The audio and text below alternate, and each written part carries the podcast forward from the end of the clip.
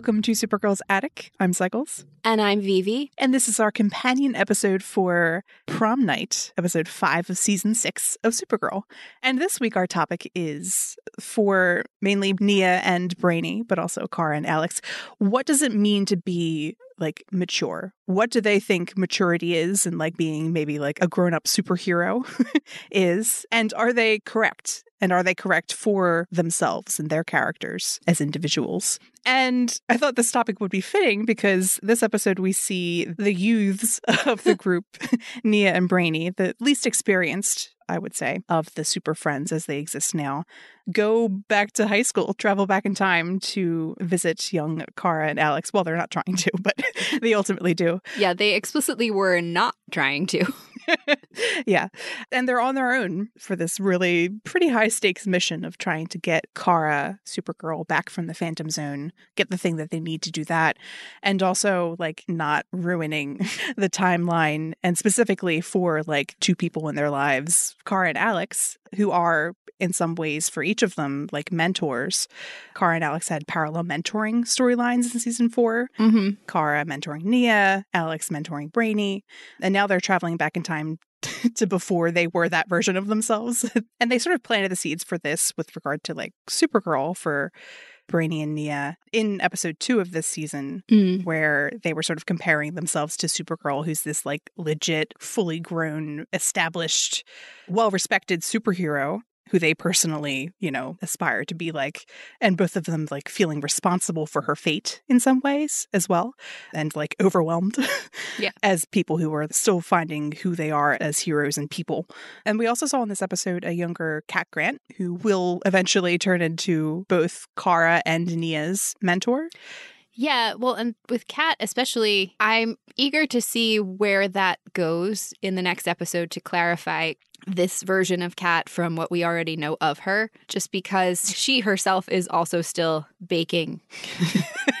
in the sense that when we meet her, she doesn't go by Kat, she's still CJ, which you and I both laughed at because the West Wing CJ. Mm-hmm. And also, she's still very much in Lois Lane's shadow at the Daily Planet and hasn't created Yeah, Catco. her media empire yet. Yeah. So Brainy and Nia are seeing the versions of these mentor figures who are not in any position to be giving them like life advice or like to the degree that they are in the future. It's kind of like in season one where Kara quietly gets offended by Lucy saying that meeting Supergirl is like meeting a celebrity and then realizing they're not as exciting as you thought. yeah, well, me- Obviously, not in the same way. there, there were Yeah. some other emotions at play in that scene. But for Nia and Brainy, who both feel like they are lost and that they still need guidance to become the people that they want to be. And this is a very common, like, adolescent, early adult thing. You kind of think that the people that you look up to just are that way right. and that they didn't also go through that same process of becoming those people. Mhm. So it should be fun to see them figure out stuff about themselves and also come around to appreciating these mentors that they've looked up to in different ways. Right. And in high school, which is a fitting setting in terms of like Yeah. times of growth for people.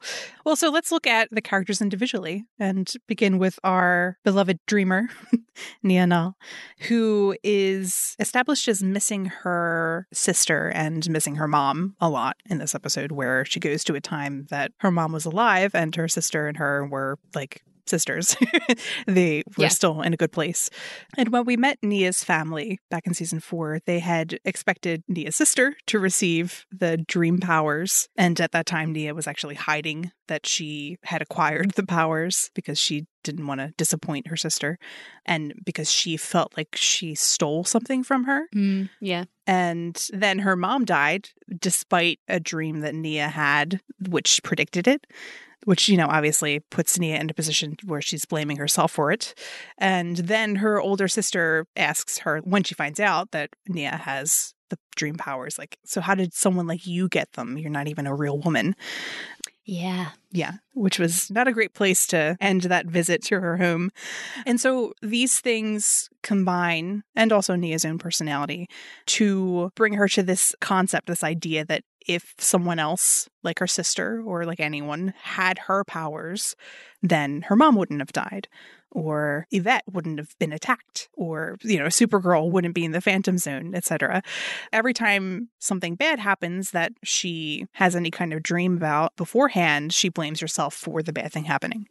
And Nia, this whole time, hasn't really had a guide or any vehicle through which to figure out how to use her powers properly like in episode two of the season, she says, without my mom or my sister, I don't have anyone to actually teach me how to interpret my dreams.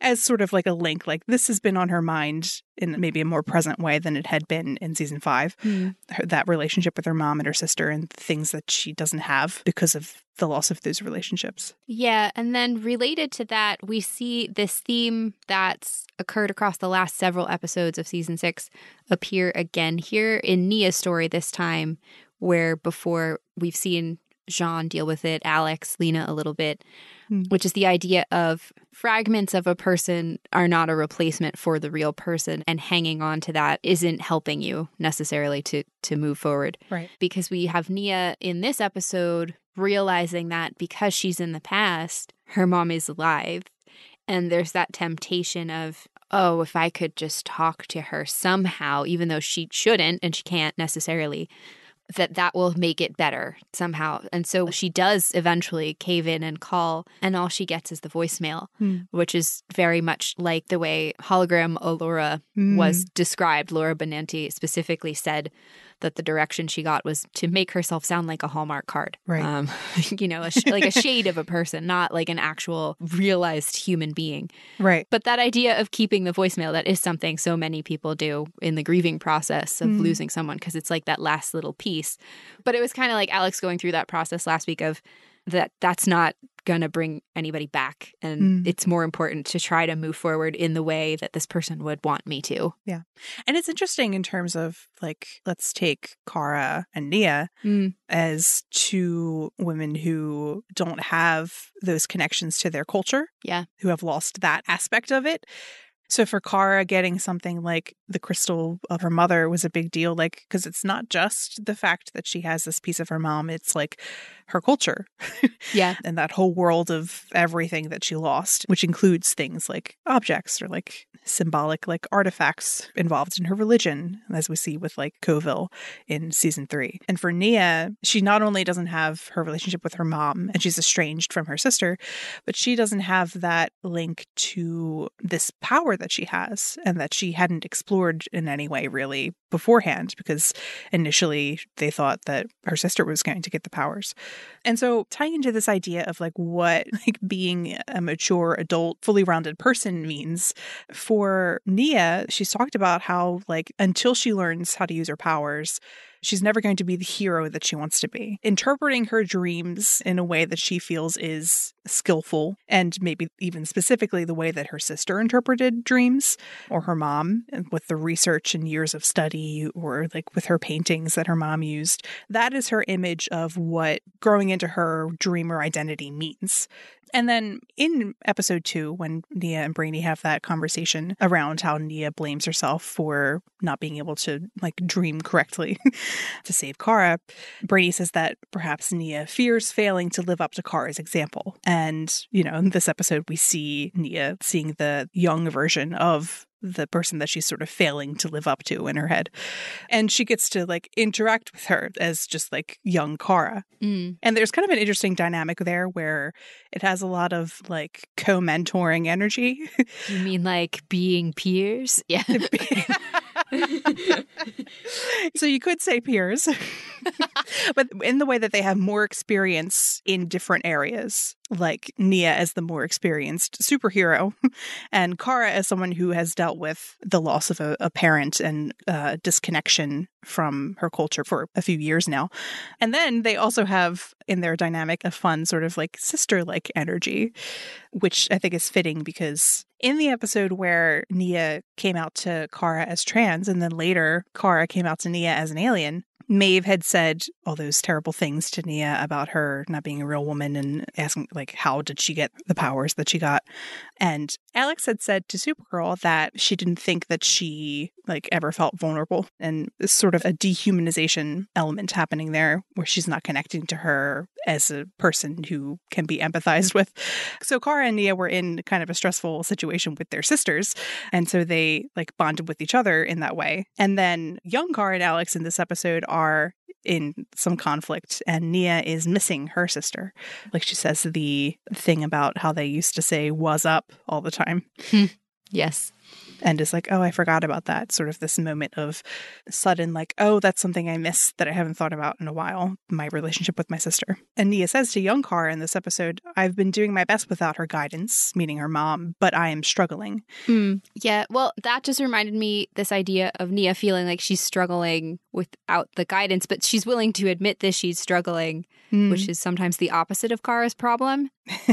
yeah. Where in season three, actually in the Midvale episode, the last time we had a big flashback, Eliza says to adult Kara, you know, you're allowed to be a mess. It's okay if you are struggling. And Kara's like, Mm. struggle? Me? Ever? no.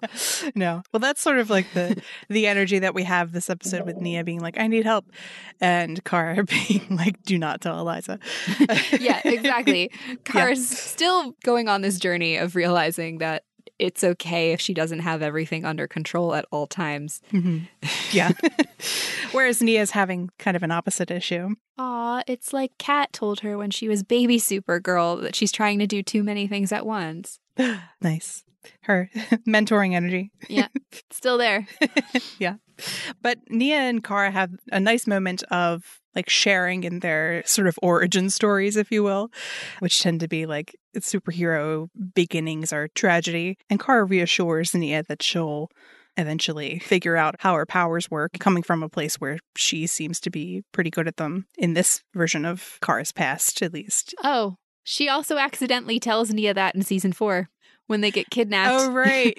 And she's like, Yeah, our powers are like muscles. They improve the more you use them. Or so I've been told. yeah, which makes sense for why Kara is like probably better at it now. Yeah. in this version of the timeline. And, you know, Kara's coming from a place where she also like had to figure out her powers on her own. Like Clark was not uh super uh, super present in her life and she lost her mom like Nia amongst others of course but Kara has you know learned to cope over time and and has managed pretty well like emotionally after that loss that we know of. yeah, well, you know, Yeah. within the scale of things. And all of Kara's ability to adapt and handle like these new powers and handle such a huge loss is in part because Kara doesn't doubt that she was like supposed to survive or like to do something extraordinary. She's pretty confident about it and in large part because of the way that her parents were like, "No, this is the thing you are supposed to do." They were very clear with her. With Nia, it was not the same way. It was someone else the whole time and then it was suddenly her and then she didn't have any reassurance from those like core family relationships. Mm, yeah. And so it makes sense for her to not be as confident and sure and, and able to trust that she will figure out her powers and, and figure out how to cope with the loss of her mother, etc. So it puts Kara in a nice position where she's like, you won't always feel that way. It gets better. Which that was such a throwback to the era. That specifically. So there was this huge initiative, and it was done through YouTube, I believe, called the It Gets Better Project. And the whole idea was that queer adults made videos talking about how their adult lives were vast improvements over their teenage lives. And the idea was to give younger kids hope that no matter how hard things were at the time, there was light at the end of the tunnel, Right. which is a very Kara kind of thing. Um, Yeah, it is. but it was also a nice choice of words to use in that scene with Kara and Nia, where they're in Kara's bedroom hanging out, because there was a lot of very subtle stuff being done in that scene with inclusivity, specifically for Nia as a trans character. And navigating the gender politics of being trans in what is essentially this like stereotypical high school situation of like hmm. going to a sleepover and getting Right. included in kind of the girls' night things. And, you know, Kara and Alex are letting her borrow clothes and, and all this stuff. Mm. And it never even comes up and it's normal. And that was really, really well done with how subtle it was, but that it was still Yeah. very clearly positioned to have that subtext. right. And speaking of alien and queer solidarity subtext, I don't know how many other people felt this way, but the part where Kara and Nia start demonstrating powers to each other, and that reminded me also of the scene in Prisoner of Azkaban and Harry Potter where the boys are all hanging out eating the candy that makes them like have silly things happen with magic. Cute. the part where Alex walks in and is like, What are you doing in this horrified way? I, it just reminded me of being like a not out teenager in high school. I don't know why, but it did. Um, Yeah. Yeah. but like the idea that Alex is seeing Kara and Nia like relaxing and being openly themselves and is immediately in her way, like, we have to shut that down. you Yeah. can't let that information get out. And it's like, Alex, what what would you like to tell us? Would you like to tell um, us? Yeah, yeah. I, ha- I had the same vibe in terms of like just being like little weirdos. in terms of like the stuff they're doing is not like accepted within any other context than like this safe little room. And then we have someone being like, oh my God, you're doing the thing that nobody is supposed to know or like can know, or else, you know, bad things will happen. Yeah. So it definitely had that energy.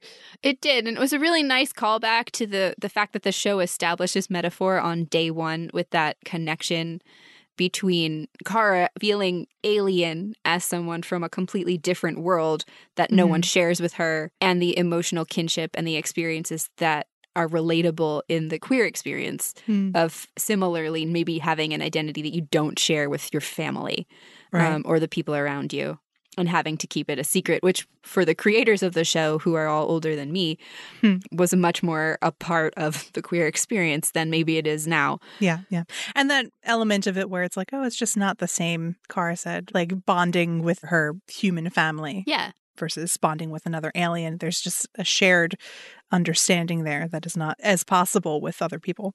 Yes. And we got to see them bond about their strange alien powers in a very joyful way, which was nice mm-hmm. and new for Yeah. both Nia and Kara in, in different ways. Because with Nia, she's been like super stressed about her powers and is generally amongst people who are very good at their powers and not trying to figure out like how they work. And she got to be with someone who's like, oh, this is sort of new and fun for me too, you know? Yeah. And with Kara, the experience of sharing, like in having cool alien powers, is new for her because she's maybe never used her powers with, another alien. Uh, There's the off chance that she has with Clark. Um, but otherwise, you know, Maybe. maybe give her some tips early on or something. But this is not something that happens for her a lot. So we go back to this idea with Nia and Kara, like some parallels, but also differences between them. In that, like we'll talk about, Kara needs to be maybe reminded to be willing to take from others or to be a mess, you know, and and to need help and to be selfish in some ways. But Nia needs to learn to trust herself and her own ability to handle situations. So they're in sort of interesting extremes right now. and like we saw Kara in season four tell Nia, you can't let her stop you, her being her sister, from embracing your destiny. I hid who I was for far too long because of my family. Even Alex didn't think it was a good idea at first, which is just funny. Because, No, she doesn't. ju- Which is just funny because the contrast between adult Alex and younger Alex Yes. with relation to the powers because Nia has only known Alex as someone who's like very supportive of Kara, yeah. her choices, you know. like Team Kara 115%. And if Yeah. anyone says a bad word, she will cut you. Yeah. yes. yeah. And young Alex has that energy, but in a different way. Yeah. and does not approve of the life choices of trying to save the world and such. So Nia is not starting herself with that like relentless energy that Kara has. Yeah. she has to build that up probably with experience and and maybe some guidance would be helpful for her but i think mainly it's i mean we'll have to see what happens in the next episode and going forward but a lot of it i think is nia learning to like accept when she doesn't have the answers right away and accepting that like she will figure it out Yeah. and having trust in herself that she will Yeah, and to build on your point, cycles. We talked last week about, again, the recurrent kind of Harry Potter symbolism, Mm. which was also very fitting for the time period of this flashback, too, in its own way, because like yeah. the Harry Potter musical had just been released on YouTube Mm-hmm. in 2009, and the movies were not quite over yet, but they were Yeah. getting there, and the last book had just come out. And Kenny said the Dumbledore yeah, thing to, he did. yes. to Brainy. Um, but you brought up last week when we were talking about the concept of the mirror and the mirror of Erised, or the thing that shows your heart's desire, the Dumbledore quote, the it does not do to dwell on dreams. And I was Mhm. like, yeah, Nia, stop worrying so Stop much dwelling. about the literal dreams because when you don't worry about trying to decode them, the context clues are there around you for the most part in your life Mhm. and you're so focused on the symbols in your head that you're not seeing the things that might be the symbols yeah, you're not making the connections. unfolding around you. Yeah. Because the way we've seen it happen is like it generally becomes clear over time. And it's a predictive power, right? So presumably the tools are at her disposal to figure it out. Yeah. The things that we've seen have not been where like it's some obscure reference that she would have had to have studied in a book or learned from her parents. It's like observation and, and putting things together. Yeah. Well, and especially as we've talked about before, they set this up a little bit in season four when we got the sense that Nia's family had this very small town kind of vibe, but Nia was always really drawn to the energy of a city Hmm. and that vibrancy, and that her dream power comes across more concretely. Right. You know, to make a terrible pun about cities. Um, Good. But even her dream about figuring out the solution to helping Kara, it was 100% exactly what it was, which was, huh, I keep seeing this thing about Alex and Kara in high school. Alex is like, oh, yeah, because this, you know? Yeah. and the thing with her dream about the pink cat in the cage, we realized this. It's the statue from Catco. um, Yeah. It, it's not the aliens, and they kind of did a decoy because I think the one alien had like pink hair or something. It's Cat, and you can kind of figure that out from the context even within the episode because she sees the thing behind them Hmm. in the dream, and Cat's following them. right. And Alex had already clocked that she was a danger to them. She literally said she's going to pounce. Yeah. So, yeah. Well, and also we've already gotten the context from Kat on the phone to Perry White that she is chafing at being the gossip columnist. She is caged in that way. Like that's Right. that's what Yeah. it is. Mhm. Um, And she's about to be freed in Great Gecko. and she's gonna discover Supergirl and become famous and start. Catco. Terrible. exactly not what you want, but Yeah. So so Nia basically needs to and this is corny, step into her power ha. and and trust herself basically. And we saw some neat maybe hints of leadership skills in in young Nia. Like she was directing Kara to freeze breath the back wheels of the truck that was going off course. Ha ha. And she right after that was like, okay, you, Brainy and Kara, like scan the sky while I dream. So there's an element there where she knows what to do in a situation when she's just not distracted by her own like failures and fears. So hopefully we'll see some development for her in a nice positive way. Yeah. And speaking of other characters who have been in this role of mentee for a while, but who are now being forced to stand on their own, we have uh, Brainy, who's been trying out new coping skills since he discovered that the boxes were unwise That's for sure. with uh, varying degrees of success. It's true. Well, the the biggest thing that we see for Brainy in this episode is that maturity, in terms of this theme of the episode, is controlling yourself and your emotions to do what needs to be done, which takes us immediately to Alex as a mentor, because that is very much her energy and, and the way that she's like, get yourself together to the people in her life when she's in a position to lead them. And as we'll talk about, what Alex goes to in terms of responsibility and like maturity is that self control and, and reining in yourself and focusing on your goals. And like we just saw in Lost Souls, that can be a huge like superpower, if you will.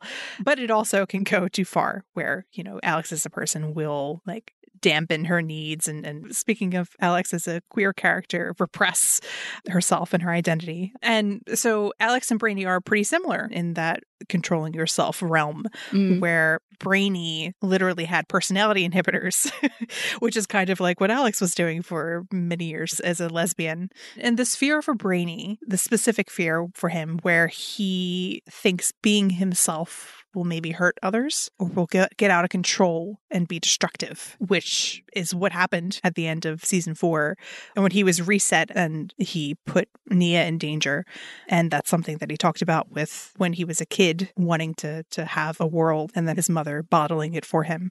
And this idea that like who I am has to be controlled so that I don't like destroy the things that I care about, or maybe even broader than that. So when Alex tells Brainy at the beginning of the episode, like, don't mess up my life, he like dwells on it.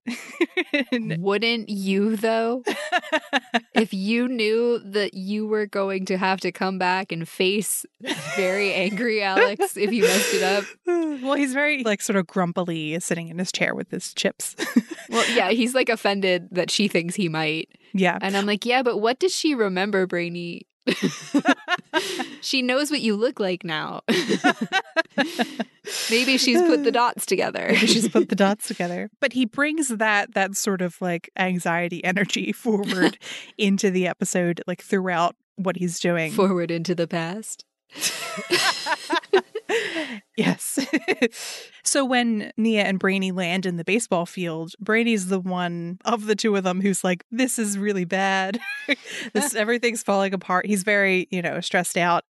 And then when Alex and Kara and Kenny show up, he's the one like, "We cannot interact with them," and freaking out. Mm-hmm. Don't be suspicious. yes, compared to Alex being the one on the other side of the field who's like doing the same thing. Like, we can't be interacting with these people. So a fun little parallel. Well, and it also goes back to the discussion we have all the time about Kara and Alex and their outlook on like strangers and Right. people's nature. Mm-hmm. Because Kara's like, look, alien friends. And Alex is like, we don't know if they come in peace. yes, yes. And then Nia is like the Kara of Yeah. Brainy and Nia.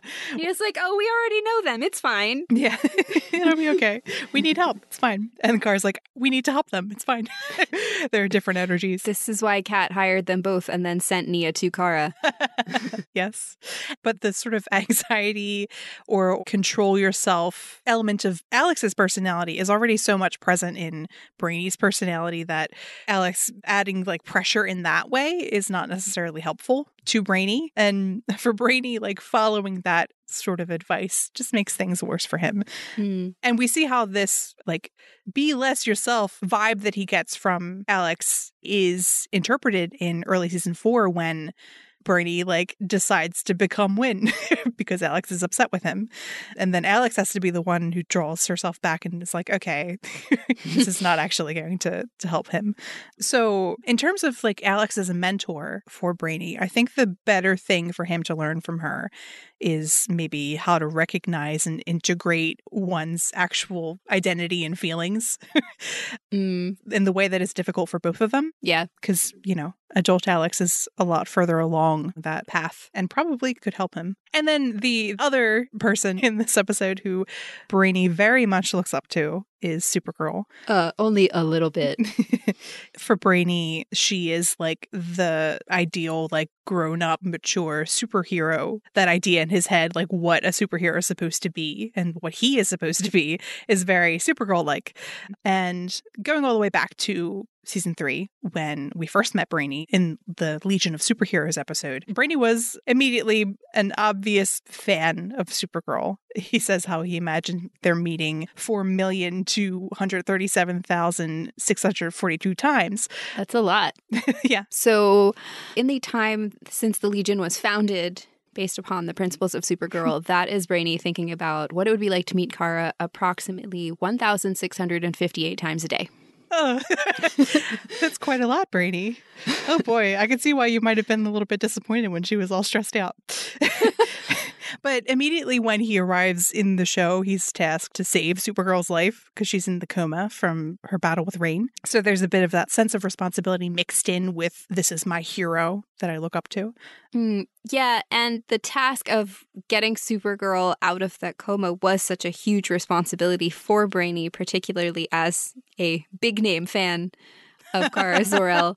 and it comes on the heels of Brainy having made a mistake Mm. in the process of that Legion journey. And Nia reminds us of that in this episode where she asks if Brainy's a little bit tense or nervous about having to time travel because when he did the previous time we saw it in season three, he overshot by quite a wide margin Mm. and potentially could have put their mission at risk. And he says no.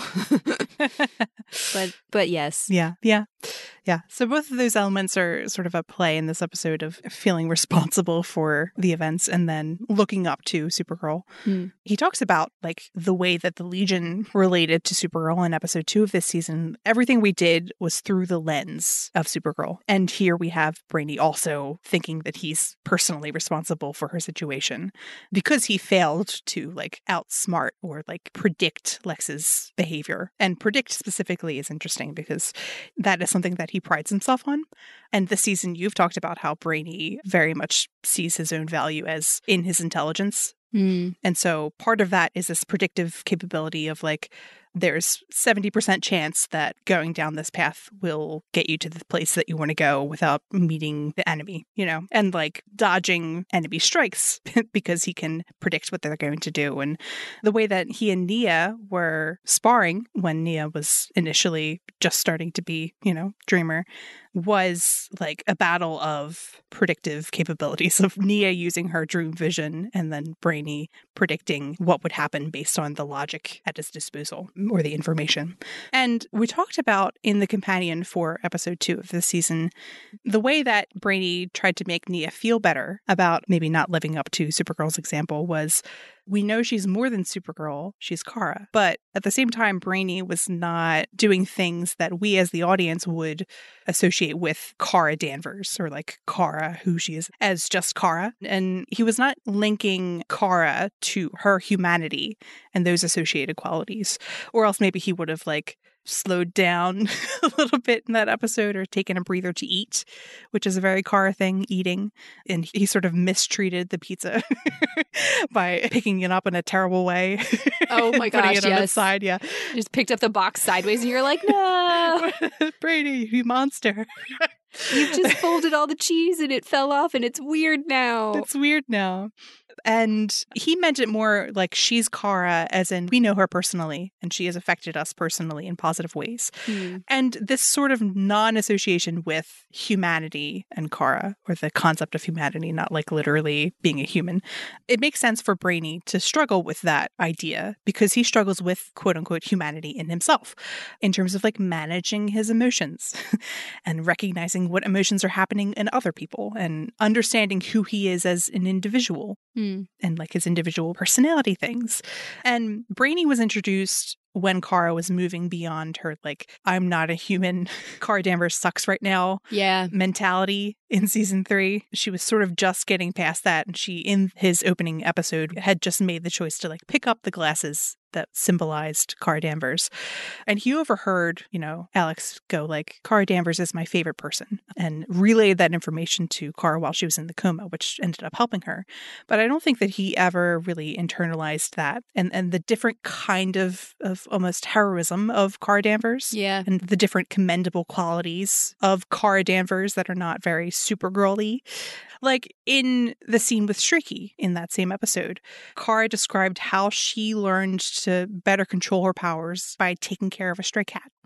And for Kara, this ties into both the understanding that like little joyful experiences are important, which is something that she was not connected with in early season three, and the understanding which the Danvers family also imparted upon her regarding compassion, in that every single like little life matters in a personal way. Hmm. Yeah. And those personal connections matter, even though her eye is on the grand scheme of things and the whole world.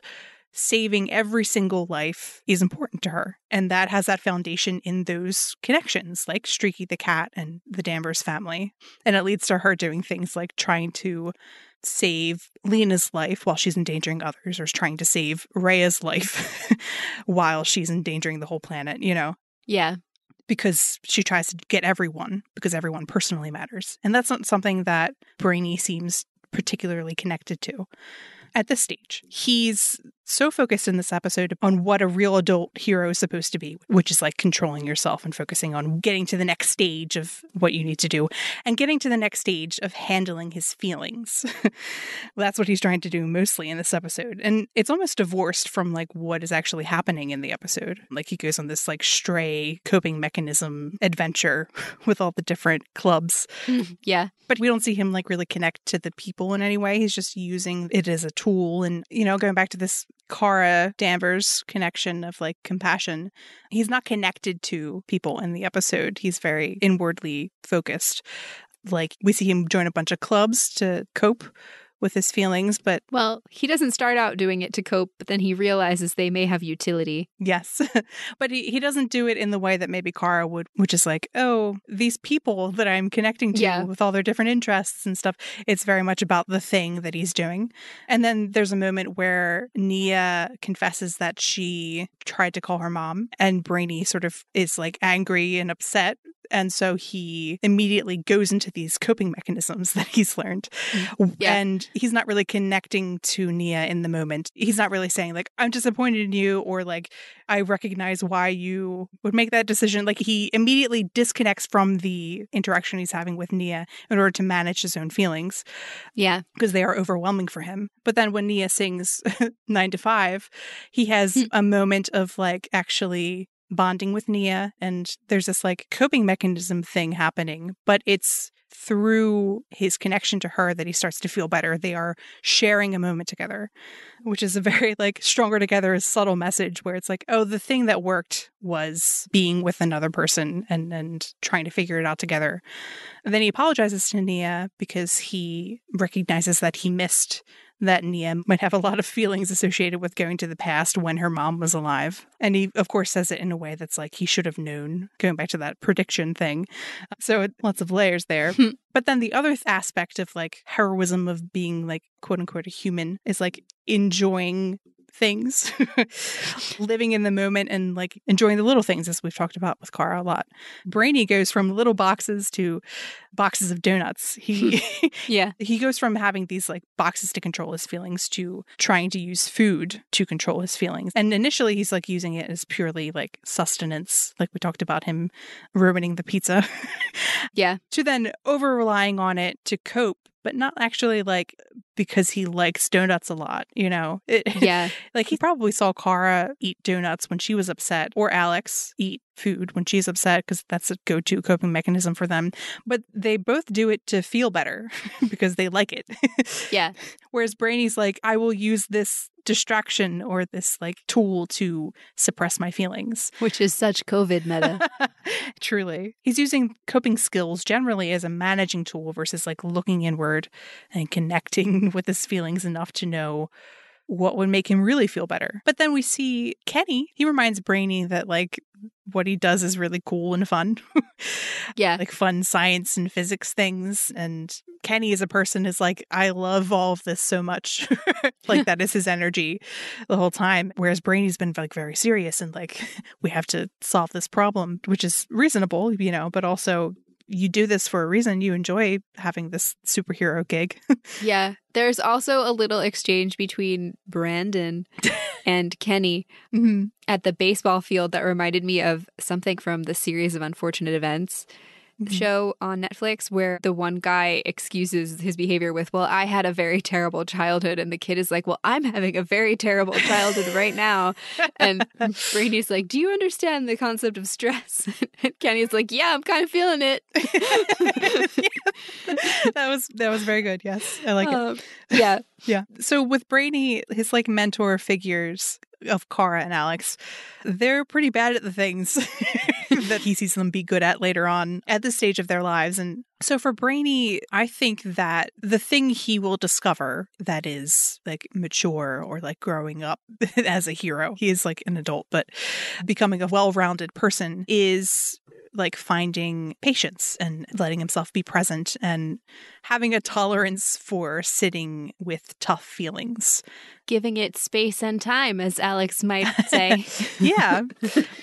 Well, and since we are in this beautiful high school drama universe, we kind of were expecting to see some Danvers sisters things resurface, especially mm-hmm. given that they've been really building up to it in the last couple of episodes, which we talked about in the podcast, specifically last week, with how they were not only having Kara and Alex go through stories that matched, but also specifically more so on Alex's side, but it was there a little bit in Kara's too, drawing upon things that they learned from each other. Mm. And within Alex's storyline last week, we really see her demonstrating not only how much she understands Kara what Kara would want and how Kara would do it, but she appreciates those things yeah. in a way that the Alex of of their youth really maybe didn't right to the same degree because of of other factors that Kara as a younger person didn't understand.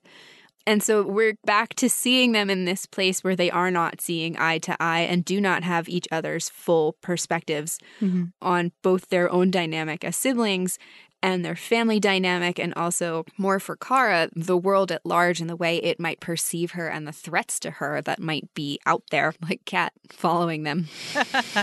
yeah. Cat is not streaky, Kara.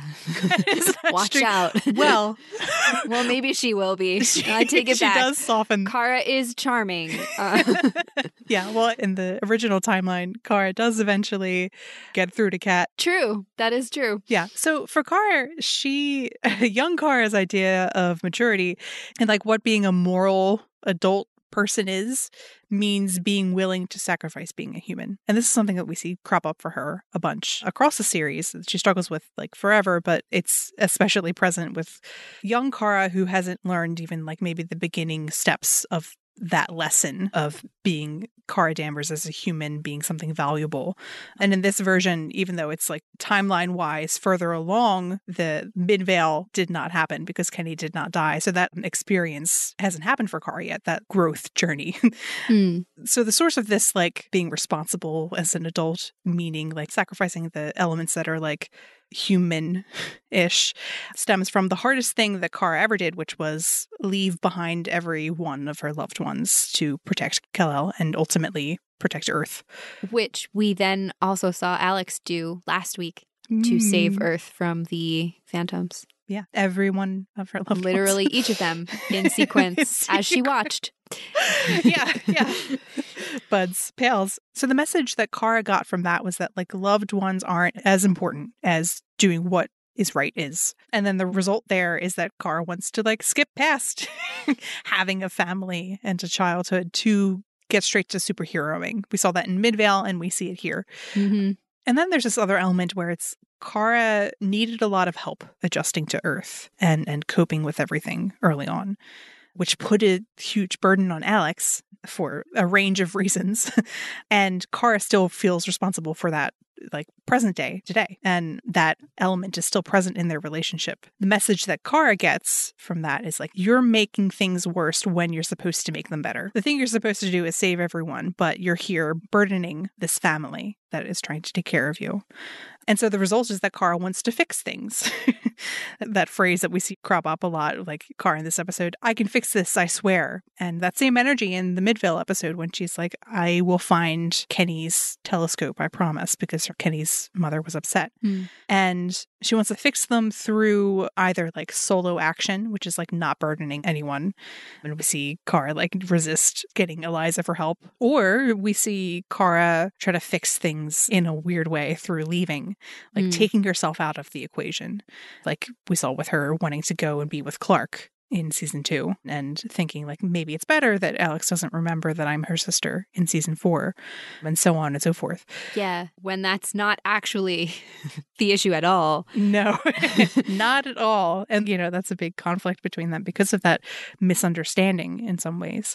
Yeah. And, you know, that takes us to in this episode when Alex tries to get Kara to do the right thing. And for Alex, the right thing is like protecting your family. And that's sort of the wrong angle for Kara because she's already trying to do the right thing. She just has a different idea of what the right thing is. Mm. And that's not going to change. No. you know, that is a fixed thing for her. Yeah, and we don't have all the pieces yet as to why the two of them understand each other the way they do and where the tension is necessarily coming from in the same ways.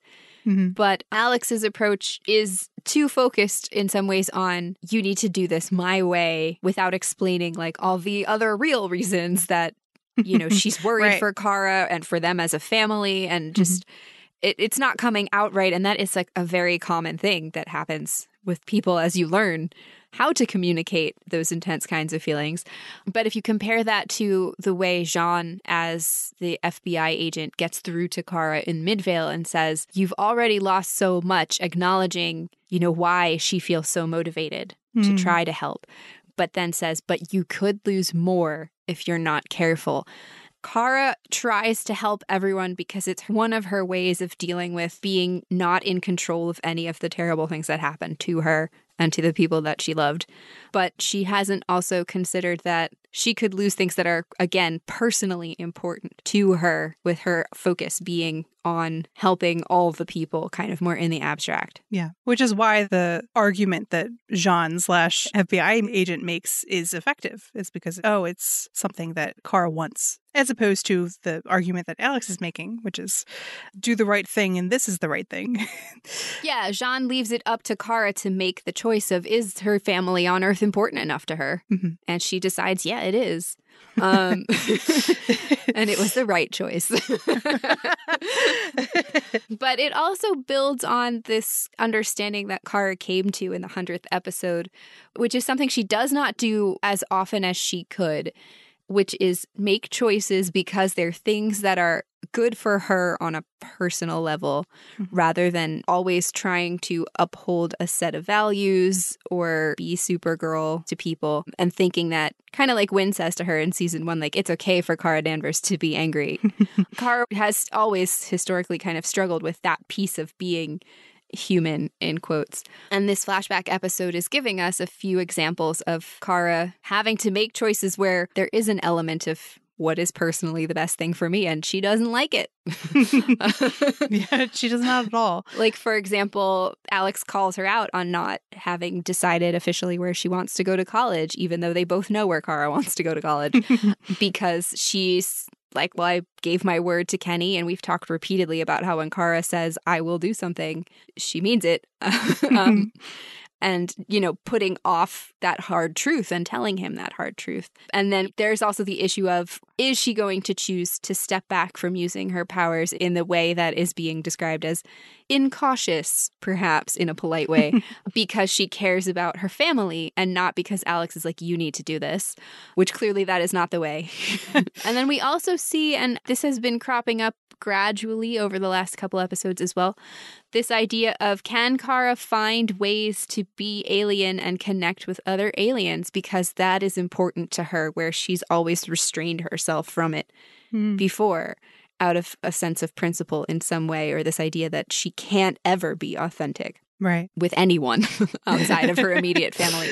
Yeah. And we've we've heard her say them my name is Kara Zor-El out loud to strangers a few times now actually Yeah. this season which she's never done before. So it'll be Mm. interesting to see how that continues going forward. and and sharing that aspect of herself with people. Yeah. Well, and the other thing which we saw her belatedly realize in Midvale, but kind of have her hope crushed because Kenny died, was that she could tell people she was an alien and different in that way and still have the opportunity for romantic connection if that's what she wants. Hmm. And that's something that she as an adult has always doubted and struggled with, even though, much like Alex had these, you know, deep personal wants for her future in a different way, she was afraid to say them until it reached a boiling point. Kara's got that in there too.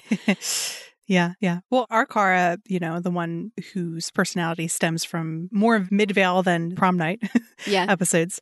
The only romantic relationship she's had are we have James, who already knew that she was Supergirl, Which was like a half a date. Yeah. right, and then Mon-El, who was also an alien and like Mhm. Kryptonian adjacent and knew everything already as well. And Adam, who she briefly dated and then decided she couldn't. So And that's it. yeah, she, she's never been in a long term relationship with somebody that she had to tell that she was Supergirl uh, or an alien. Mm, yeah. And that's where, again, to circle back to what we said before, it's nice that they continue the connections between alienness and then the queer storytelling as far as Mm. the ways that revealing yourself over and over again is an experience and that it it's different every time and it can Yeah. be hard and it can be easy and you just never know until you do it. it's true. But you get better at it. It gets better. There it is. so yeah, for Kara, the idea that she has in her head of what being a grown-up person hero is is like pushing aside her personal wants for the greater good, but actual maturity for her will be understanding that she's allowed to do things that are for herself and the ways that that is often better for others as well, Yeah. like we saw her learn in season 3. Mm, well, and ultimately, it the journey she's always been on of integrating all the different facets of herself. Right. Yeah, it's true. Which takes us to Alex, who uh, this episode was like the adult in the room, but actually not quite an adult adult yet. She has some growing to do herself. Although you might believe she was the adult in the room with how Brainy and Nia still just reflexively were like, "Yes, we'll do what you say." yeah, yeah. They're also afraid of like adult, actual adult Alex being like, "So you messed up," and I was there to see it. Which is like Alex being her mom in so many ways. Ye- well, yeah, I didn't want to disappoint you. She sets very high expectations, Hmm. but she is clear about them. That's for sure. that's one thing that she has. But we also did see her, and this is again laying groundwork for things that we'll come back to later on in the show. she actively impersonates her mother in this episode, which, like, I joked before that she definitely did that with her disguise in season one when they are on the run from National City Hmm. as fugitives, and she shows up at Eliza's house wearing the mom sweater and the blonde wig. Yeah, But this was like literally, Literally. she gave a whole interview as her mom, which I would love to be a fly on the wall when that quote comes out in the newspaper. Eliza like, um, Eliza's like, I never did that. I appreciate here that Alex is like being the goals version of herself because she Yes. wants to be like her mom. And also, a big thing for Alex as a character is being a mom. yeah, exactly. And then we also have Kara in comparison being like, I'm ready to be superhero. so they're in this episode like, I'm totally ready. Yeah. It's very much that like teenage thing of trying on the identities, which Mm. we did see hints of in Alex in Wonderland actually when you saw her panel of different like versions of herself she maybe wanted to be. And they did have like this lingering shot of her when Cat calls her Dr. Danvers, which Doctor was one of them. Mm. Yeah. So I'm excited to see what new ideas come up in the second half of this two part prom thing. Yeah. So Alex in this episode, as she's being adult energy, is always concerned about consequences. She's very focused on like what could go wrong right now. It's her default setting. Yeah. it's true. In a very intense way. Like Again. the fact that her default. the fact that like young Alex is like way more intense is really entertaining. It's it's wild when you think about it. Like everyone thinks she's intense as an adult and then you see like, you know, 19, 20 year old Alex You're and like, you're like she's mellowed out. You need to sit down. Like it did make me laugh though because it reminded me about how J'onn was like, "Your unrelenting seriousness is one of your best qualities." Truly, honestly. and he meant it. but we hear Alex pretty much say what she thinks being an adult is and being a mature person is when she talks about like what the real world is like. And she says it's about being responsible. It's about making sacrifices to ensure the best future for yourself and those you mm. care about. And frequently for Alex, that means, as we mentioned in this episode with relation to Brainy, like repressing her own identity in a myriad of ways. Huh, myriad. well, and it's interesting because just looking at that quote in the abstract, I don't know that that's something Kara would disagree with necessarily. it's just that the best future might be different. well, it's the emphasis on the future for yourself and those Yeah. you care about is not on Kara's list. Also, yourself is under question for Alex, but the, the those you care about is like sort of yeah, but like secondary. but the best future for yourself is a future where you save the world and the people you care about. well, It all makes sense. we get there eventually. But the other thing that this brings up is this thematic thread that we've already talked about in the earlier part of season six with making hard choices and how that is part of being a person. Yeah. And how Alex is the character who most embodies that. well, in her particular way. In yeah, in this specific way of well, it's between my happiness and me making everyone else feel good. So I'll go with that one, I guess. Um, yes. Whereas, like we've talked about, cars is more like hard choices between my happiness and the world at large. And that also includes like her happiness is like the happiness of her loved ones adjacent. So it's also below. Mm, yeah. There were other little sneaky things that appeared within the Alex and Kara dialogue exchanges in this first of the two prom episodes, Mm. which is, I think we might find out that much like in Midvale, they're going to do a variation on the idea that Kara is not the only one with a secret that's affecting how she's perceiving the events Yep. that are unfolding. So, like, you know, Alex and repression, I, there's something in there that we don't know yet. because she's repressing it. exactly. Well, the other thing that was interesting in this episode specifically was that, yes, it's two years later than when we would have seen the girls in Midvale, but they also just physically look more like their adult selves a little bit. Like the way Hmm. they dress is closer to who they are as adults. That's nice. The way they kind of maybe stand or carry themselves is a little bit closer. And I don't know if that was like a conscious choice in the sense that this is a different timeline and maybe they are closer to the people that they are, or if it's just a they have matured a little enough that they're like on the path to becoming the people that we already know they are, right. which is very cool. Mhm. The other thing that we see in here related to Alex and believing that being an adult is being responsible for everything and making all the sacrifices if need be is there's a lot of tension as we have seen in every version of flashback Alex and Kara with Kara over the idea that Kara being in their family has cost the family something tangible Right. but it has a different flavor this time and it's an Hmm. interesting flavor it's a mystery flavor. which I would like to know more about because it was just starting to get good and then the episode ended. Uh, yes. so there were some intriguing tidbits kind of sprinkled in. Alex specifically said that Kara cost Eliza her career, which tell me more right now. Uh, what does that mean exactly? That was never in the original version. So Right. Also, within the context of that whole disagreement between Kara and Alex, we find out Alex apparently already knows what the DEO is. Yeah. So, again, suspicious, but knows what it is, but doesn't know how to contact them herself. So, right. this isn't quite the point yet in the timeline where then she has been approached by J'onn. Right. If in this version she still is approached by J'onn. yeah. Because like Lex. Because Lex ends up owning the DEO. Yeah. We also have Alex say that Jeremiah sacrificed his life for Kara, like Mm. dying, which is different than in Midvale, where it was just that he died Right. after she joined the family. So it seemed more like she knows more about what happened with where he was working or something. Yeah. And we had clocked that Alex associated Jeremiah's like initial disappearance with Kara Mm. Yeah. in the Alex in Wonderland episode, which was this timeline. So Yeah. And I do wonder, actually, ha- wonder hmm. if they have been kind of setting up for this, knowing that they were going to do some of these things for season six, hmm. just because of certain things that appeared in Alex in Wonderland. So I'm very interested, specifically because of like that tidbit about Alex knowing the DEO. The thing with her dad, and also the idea of it costing Eliza her career because Mhm. they did title the first episode of this season Rebirth, and in Rebirth, both Jeremiah and Eliza had ended up at the DEO Mm. and because in Alex in Wonderland, in the scene at the end where all of the characters who are Alex's loved ones that she worked with were telling her that like she needed to kill like her teenage self and whatever, her mom is there. Mm. Intriguing. And she has a weapon in her hands. Eliza?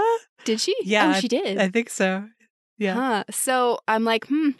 I'm curious to see how all that has unfolded in this timeline Mhm. and if it is different in this way that maybe it's hinting. The other thing, too, is that within that idea of things are different, there's like a hint that there's a slightly different dynamic between the Danvers women Hmm. than there maybe was in Midvale or like in the timeline that led us to like early season one. I don't know exactly what it is, but there's like, there's just enough little things where I'm like, hmm, Hmm. I can't wait to see more of this. yes. Putting the pieces together. But yeah, so we have all of these various things that are apparently swimming around inside of Alex's brain because that's just how she holds things in until they explode. Yeah. And it comes across as like Kara's making really mean and selfish decisions, yeah. which is not necessarily what Alex is trying to say, but it's how it comes out. well, I think part of Alex thinks that, you know, Kara is being selfish. Like, Mm. she doesn't care about the family. And, like, that's why she's doing the things that she does. Which that's the part that's not true. But yeah. yeah, like where it's like it's about Kara wanting to do the thing and then hurting us. Like Kara says, we have to help them, and Alex is like, even if it means endangering everyone around you. And so it's going back to that like family versus the world debate they have frequently Mm. and that we talk about a lot. So, and Alex hasn't quite realized the degree to which it is a value for Kara. I think, in the sense that it's not like an interest that she has, but like a whole worldview, like Yeah. how ingrained it is. Yeah, it's not like I'm just doing this to do this. It's like I was sent here to do this. yes. and I will. yeah. yeah. And it's also like part of it that's like, I care about the world. Yeah. And she does. Yeah. But you contrast this young version of Alex with present day Alex, who has a, more of a piece about it, as we just talked about in the last episode, where she's like, this is something commendable about Kara. And she loves that part of Kara. And you can hear it in the way that she says in this episode, like, Kara flew up and punched it out of the sky, referring to the meteor, which is like young Alex saying anything about like what Kara did with her powers does not have that energy at all. No. And then adult Alex is proud of Kara. And, you know, we hear the little Supergirl theme playing as she talks about what Kara did. Yeah. It was very similar to Alex in early season one when she got excited whenever Kara would beat one of J'onn's tests from the DEO. DEO. And it's sort of that through line of it going from a place where Kara doubts that Alex has faith in her and Mm-hmm. is proud of her to the Alex and Kara we know, which that is not even a question in some ways anymore. Nope.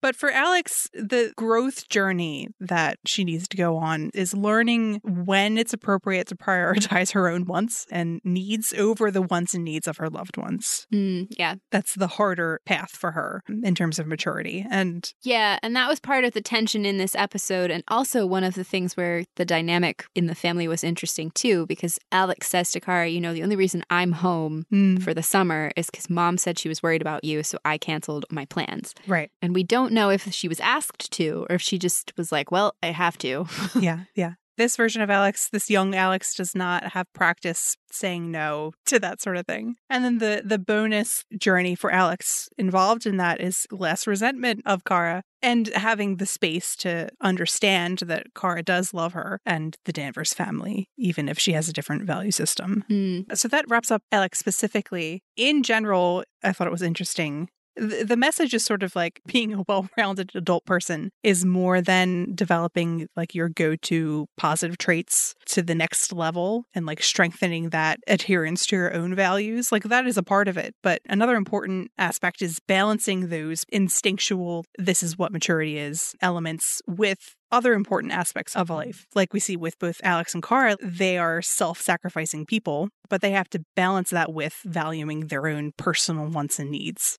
And then with Brainy and Nia, they both want to be able to control themselves and have full control of their skills, and with Brainy, his emotions, and with Nia, her dream powers. But the thing that they would benefit more from what a well rounded version of themselves would look like is Hmm. accepting who they are and, and what they are feeling. Yeah. And, and living with that and that being okay. Yes. And then to kind of round things out, we had some kind of stray little things about this episode. So the first one is when we knew that the time period was going to be in the late spring of 2009, I was like, are they going to find a way to make a reference to Glee? Because the pilot had aired by that point Yep. in time. And they did. They sure did. And, And was there was singing. and there was singing, yes. So they actually do a kind of little replica of the pilot episode of Glee, where the teacher discovers his lead male singer by like hearing a voice in the hallway and tracking it down and like stalking this kid and then blackmailing him into joining the Glee Club. yep. And that is exactly what they did with Brainy. So that was really fun. That was really good. I have a question for you, Vivi, about Glee. Uh oh. Okay. So imagine this was a Glee AU episode. Oh no. And each right. of the characters, our main ones, had to sing a song. Which one would you make them sing? And bonus if it has appeared in the show Glee. Uh, so let me consult the playlist on my iPod Touch that I've owned since approximately 2009. God. so far, so good. Let's see. Glee top faves. So who am I picking like for Nia, Brainy, Kara, Alex? Yeah. Kenny? oh, If there you- are five Glee Club members. There it is. Perfect. They could Wow. start their own. Aw. Um, I'm gonna give Brainy dancing with myself. Wow. Their group number would obviously be Home Homeward Bound, the mashup that they did. nice. For Alex, I would choose My Life Would Suck Without You. Aw. Kara would do the the mashup of Halo and Walking on Sunshine. Oh, I love that one. And let's see, Kenny, Hello, I Love You. nice. And then who did I skip? Nia. Don't Stop Believin' for Nia. Aw. We'll go with some Wow. some classic ones Just from, a small the town girl. Exactly. There she is, living in a lonely world. Is Brainy the city boy? I mean, he's from the future, so sure. That's Sure. that's like being in from a city, I guess. and speaking of the the adorable Glee pilot reference that was in this episode, they made a bold choice to set something in a high school when they have all these restrictions they have to work Mm. around on how many people can be in a scene. right. And they did a pretty okay job of it. Like, it didn't really feel super weird that they were running around a school that was mostly empty. They also, to get around it, there were a lot more kind of outdoor and location type scenes, which Right. then led to them thoughtfully covering for the fact that they filmed everything in like November and December Yeah. by saying it was just an unseasonably cold May and climate change is bad. Yeah. The climate change jokes were great. That was yeah. I appreciated the level of dedication. Like even the prop newspaper had lines Yeah. about the weather in it to explain it. So that was just really kind of fun. Mhm. And then also it got us that delightful baseball playing scene, which Right. Brainy and then being attached to the the Glee reference, he then also was like, "Oh, and while I got recruited into this, I also joined these 12 other clubs," which is also like Rachel Berry in the pilot episode where you see the shots of her in every photo for every club. wow. Brainy's Rachel. He's got the right hair. He He's could do got it. He's early Brainy would be like, yeah, I can do anything. I'm better than you guys at this, but like at technology. With Rachel, it's singing. Yeah, he def he had that a little in this episode when Kenny was like, "Here's my computer," and Brainy's like, "This is what." Yeah. But that was really fun. The flashback also worked really nicely, and this one was done by writers who've been on the show for a, a longer time. They took the opportunity to put characters together who never would have otherwise interacted for any reason, Right. specifically with Cat and Alex, which was really fun. And it's something I've wondered how that would go for years. So yeah. Yeah. Yeah. Yeah. and then again with kind of the music things, like number one, we saw Nicole get to sing in this episode, which was so fun and a surprise. So that was great. Yeah. And also specifically that she chose to sing a Dolly Parton song. Mm. They actually made a slight reference to Dolly Parton back in season two. It was the password to get into the alien bar. Ooh, that's fun because Yeah, because it was Queer also like energy. a queer coded thing. right. Yes, and Dolly Parton has been an outspoken advocate for LGBTQ rights since the early 90s, at kind of the height of the AIDS crisis when there was a lot of stigma. Mhm. And particularly for her as a woman and a country singer, that was like a really, really big deal. She was an early advocate of marriage equality. She wrote and performed a song for a, a movie about a, a trans person that Mhm. she performed on TV at the Oscars. Like, she's a significant pop culture icon for a lot of people in in that community so that was a nice Right. again like weaving that in. And also there was this really nice observation made by little lion punk on tumblr about the importance of seeing nia singing as a trans woman. Right. because with the use of hormones and, and all the changing you never know what your voice might sound like. Hmm and so to be able to see the singing just brought them like a, a sense of joy That was a really nice post. yeah. And then speaking of music, I will be very sad if at some point during the attendance at this prom next week we do not hear the song Time Warp. It will be a missed opportunity. It's a song. It's like so for those of you who aren't from the states, it's like one of those songs that plays at like every birthday party and school dance. hmm So, Right. isn't it from uh? Is it from Rocky, Rocky, Horror? Horror Picture Show. Which again is a huge piece of like queer media Yeah. from back in the day, And and trans related as well, yeah. and I think it was also covered on Glee. Well, so we're we're covered on all bases. This is destined. So here we are. All right. With that in mind, yeah, next week is prom again. We're playing the same episode a second time. It's a an encore, like a Rocky Horror Picture Show. No, Oh my gosh. the second part of this flashback couple of episodes. Yes, and in case that wasn't enough to be excited about, it is also Chyler Leigh's directorial debut. Yeah, And she actually, as we were recording the episode, just posted something on her Instagram being really excited about the fact that the episode is coming. Mhm. So that'll be really fun to see yeah, because it's always cool when the actors who've been on the show since the beginning direct because Mm. they have such a good understanding of of the characters in the world. yeah, and I bet it'll be cool for the actor for young Alex to Yes. be directed by Chyler. Yes, especially since they got to work together last season. And then also for the actress who plays young Kara, there were some pictures from the set of her and, and Chyler working together. So that'll be Mm. cool too. That's nice. And speaking of cast members and directing, actually, after Chyler's episode, David will be directing the final one before the show goes back on hiatus. I say will, he already did. What is time? the the topic of this episode. he will in the future, but he did in the past, and it's happening two weeks from now.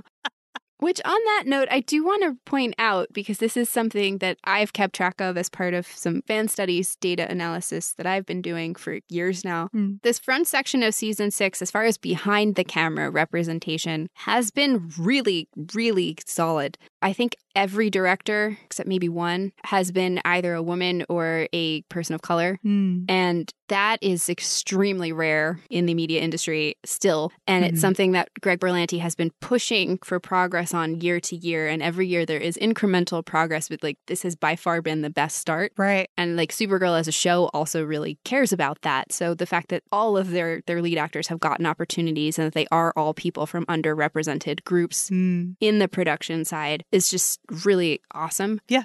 And on that note, you guys can contact us on Twitter, Tumblr, or Instagram with any questions or comments you have about this episode or upcoming ones. Any topic suggestions as well. Share the episode. We love seeing your thoughts and tags on Tumblr and tweets and reviews as well. Yes. And thanks for listening.